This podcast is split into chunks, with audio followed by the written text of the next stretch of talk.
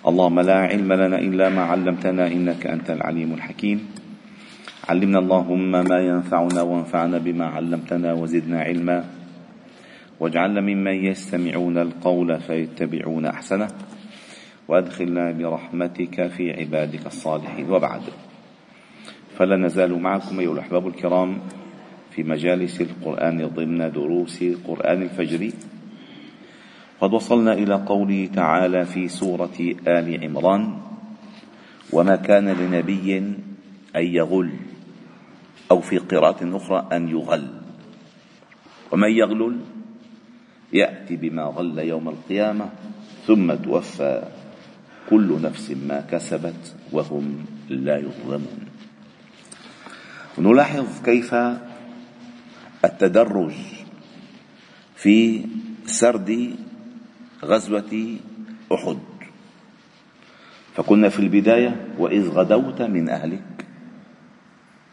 الآن أصبحنا في النهاية تقسيم الغنائم والغلول. سواء ما هي أصل الهزيمة كانت أصل الهزيمة كان سببها الإسراع في الغنائم. هي سبب الهزيمة كانت الغنائم. قالوا هذه الغنائم تقسم بين إخواننا. هلموا فخذوا نصيبكم.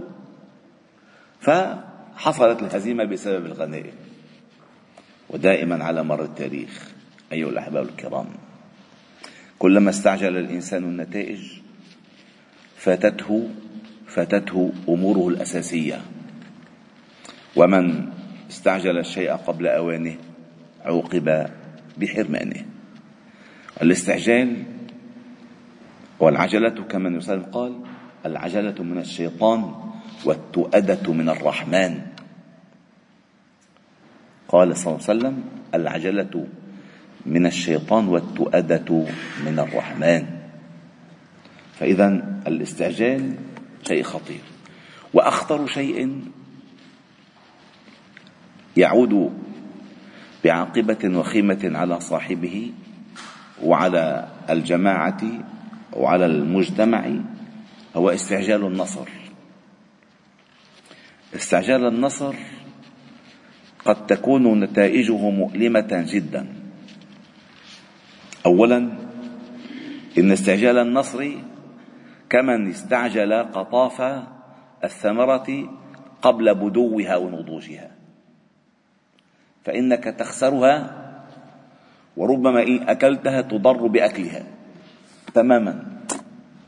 ولن تستطيع أن تتركها تنمو وحدها من غير أن تكون معلقة بجذورها وغصنها وشجرتها.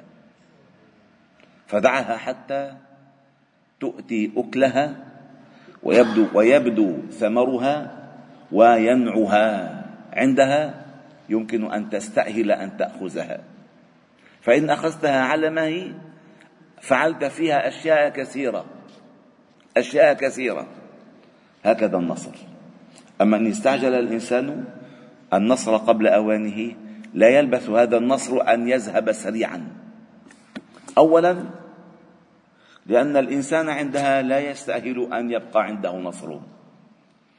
هذه الآية تدل في آه، توجيهات ربانية للمسلمين على مر التاريخ خصوصا من كانوا مع نبيه صلى الله عليه وسلم. قال الله تعالى وما كان لنبي أن يغل. هو الأنبياء لا يغلون. ولكن معنى الآية ما كان لنبي أن يغل أي ما كان لأحد أن يظن أن نبيا يغل أو يغل. لا يمكن لمسلم أن يتجرأ أن يظن ذلك. وسبب ذلك سبب ذلك كما ذكر أهل التفسير أنه في غزوة بدر في غزوة بدر فقدت قطيفة حمراء. فتحدث الناس كنا نراها. فقال بعضهم لعل النبي صلى الله عليه وسلم أخذها. أعوذ بالله. بدأت الكلمات تتجه إلى القيادة. وعندما تتجه الكلمات إلى القيادة اعلم أن الأمر خطير جدا. خطير جدا. لأن كان بحق فإن هذا القائد لا يستأهل. فما ظنكم والقائد نبي صلى الله عليه وسلم؟ وما كان لنبي أن يغل لا يمكن أن يتصور أن يغل نبي. فالنبي إنما بعثه الله ليأخذكم إلى دار الآخرة لا ليأخذ من دنياكم. ولا ليقاسمكم متاعكم ومصالحكم. إنما أراد أن يأخذ بحجزكم من من النار. ينقذكم من النار. فلا يتنافس وإياكم على الدنيا. لذلك متى تسقط هيبة القائد؟ عندما يرى المتبوعين عندما يرى المتبوعون الأتباع يعني عندما يرى الأتباع أنه شو في فرق بينه وبينه. نحن راكدين على الدنيا وهو راكد على الدنيا. ما لا نحن أحسن. لا بيحق لنا ولا بيحق لنا هكذا تسقط هذه القدوة عند الناس. هذا أمر مهم.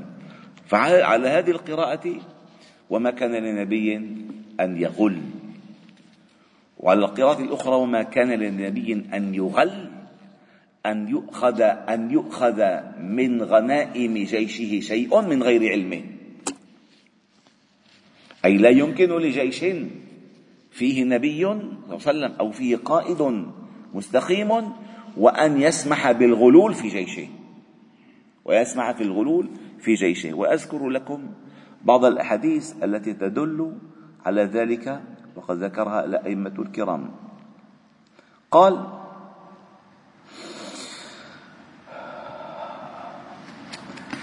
عن مالك عن ثور بن زيد الديلي عن أبي الغيث مولى بن أبي مطيع عن أبي هريرة رضي الله عنه قال خرجنا مع رسول الله صلى الله عليه وسلم عام خيبر فلم نغنم ذهبا ولا فضة إلا الأموال والثياب والمتاع. فقال فوجه رسول الله صلى الله عليه وسلم نحو وادي القرى وكان رفاعة بن زيد وهب للنبي صلى الله عليه وسلم عبدا أسودا. يقال له مدعم. فقال فخرجنا حتى إذا كنا حتى إذا كنا بوادي القرى فبينما مدعم يحط رحل النبي صلى الله عليه وسلم. عم يحط الرحل من الناقة يعني. إذ جاءه سهم عائر أي طايش فقتله. فقال الناس هنيئا له الجنة. شو شوف على ماذا مات. وهو يخدم النبي صلى الله عليه وسلم. وآخر عمل عمله كان عم يحط له رحله من الناقة مشان يرتاح. فقالوا قال الناس هنيئا له الجنة. فقال النبي صلى الله عليه وسلم كلا والذي نفسي بيده إن الشملة التي أخذها يوم خيبر من الغنائم لم تصبها المقاسم تشتعل عليه نارا. يا لطيف. تشتعل عليه نارا. الله. قال فلما سمع الناس ذلك جاء رجل بشراك أو شراكين إلى النبي صلى الله عليه وسلم. شو الشراك؟ ما هو الشراك؟ يعني الشويطة الحذاء شويضة الحذاء شراك شراك نعلة. إنه لقوهم لمن لقوهم على الطريق لمن من المعركة. هو ما بيحق له. الغنائم في الأصل تجمع عند القائد والقائد يقسم. القائد يقسم. أما في الأصل من قتل قتيلا فله سلبه. هذا اللي قتل الفارس. كل ما لعوا الفارس لأله. أما لما تنتهي المعركة تنتهي المعركة. و بفر الناس وينكشفون ويتركون كل شيء خلفهم الغنائم يقسمها القائد أي النبي صلى الله عليه وسلم. فلما سمع الناس ذلك واحد خاف فأتى بشراك. منه شراك؟ فقال النبي صلى الله عليه وسلم شراك من نار. يعني كان معك شراك من نار أنت. يا لطيف يا لطيف. وفي رواية قال توفي رجل يوم خيبر. فذكروا للنبي صلى الله عليه وسلم فقال صلوا على صاحبكم. ما رضي يصلي عليه؟ فتغيرت وجوه الناس لذلك. فزعم زيد أن النبي صلى الله عليه وسلم قال إن صاحبكم قد غل في سبيل الله ففتحنا متاعه فوجدنا خرزات من خرزات اليهود يساوين درهمين.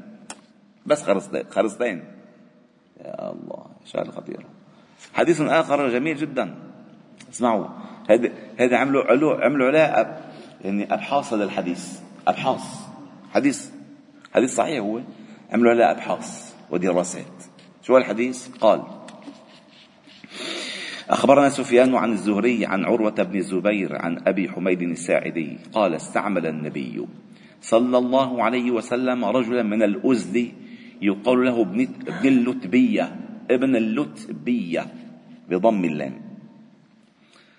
واللتبية اسم أمه بس ما ما مذكور أمه شو هي اسمه قال يقال له ابن اللتبية على الصدقة.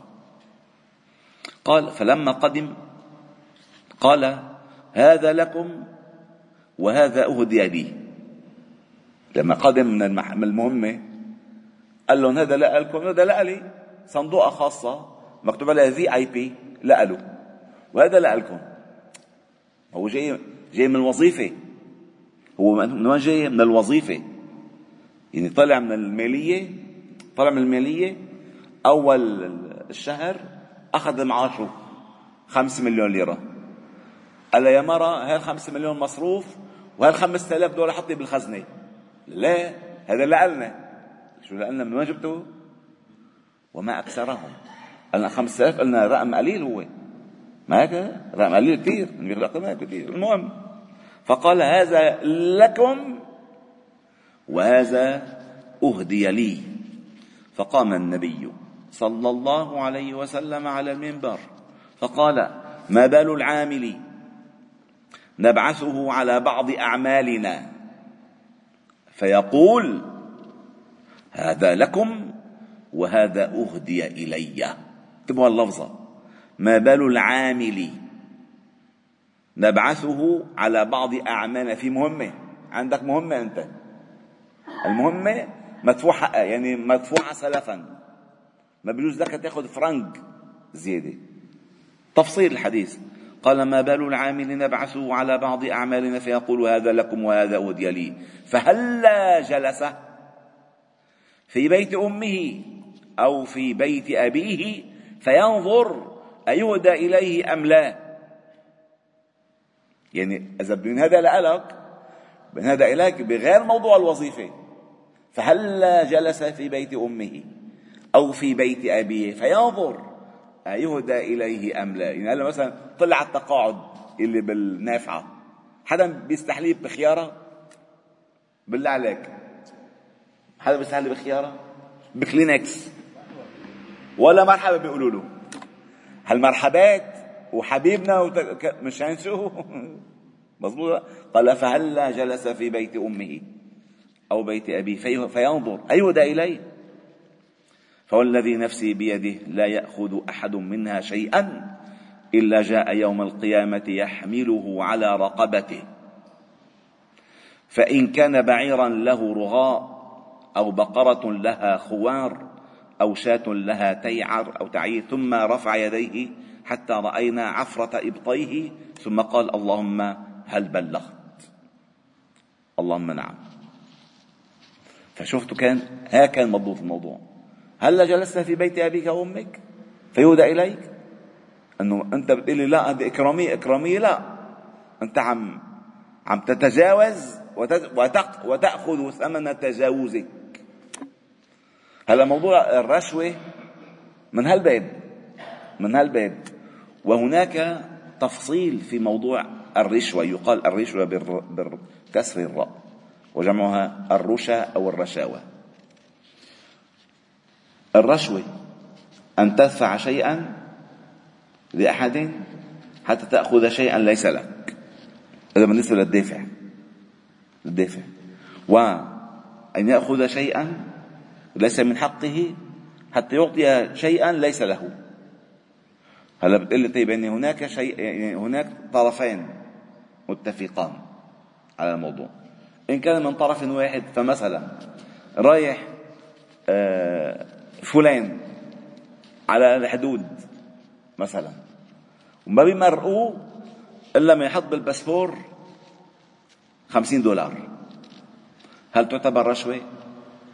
وإذا ما حطها ما يفوت ما يفوتها هل تعتبر رشوة؟ متى تعتبر رشوة؟ تعتبر رشوة إن دفع مالا ليأخذ شيئا ليس له. أما إن وضعها ليدخل فهو ليس رشوة بالنسبة له هو أتاوى بالنسبة لهديك. إن هو تشبيح. هو شبح عليه يعني سرقوا خمسين أما المعاملات اللي بتصير هلأ هون بصير معاملات مرق لي هيدي ما ما بتترخص. هي 2000 دولار. بقول له لا شو بقول له؟ أنا فتح الدرج حط سكر الدرج بمرق له اياها ما بتترخص أو خمن لي على السعر الفلاني. أو أو أو أو هذا الذي لا يجوز. والله تعالى أعلم وأحكم والحمد لله رب العالمين. سبحانه وبحمدك نشهد أن لا إله إلا أنت نستغفر ونتوب إليك. وصلي وسلم وبارك على محمد وعلى آله وأصحابه أجمعين.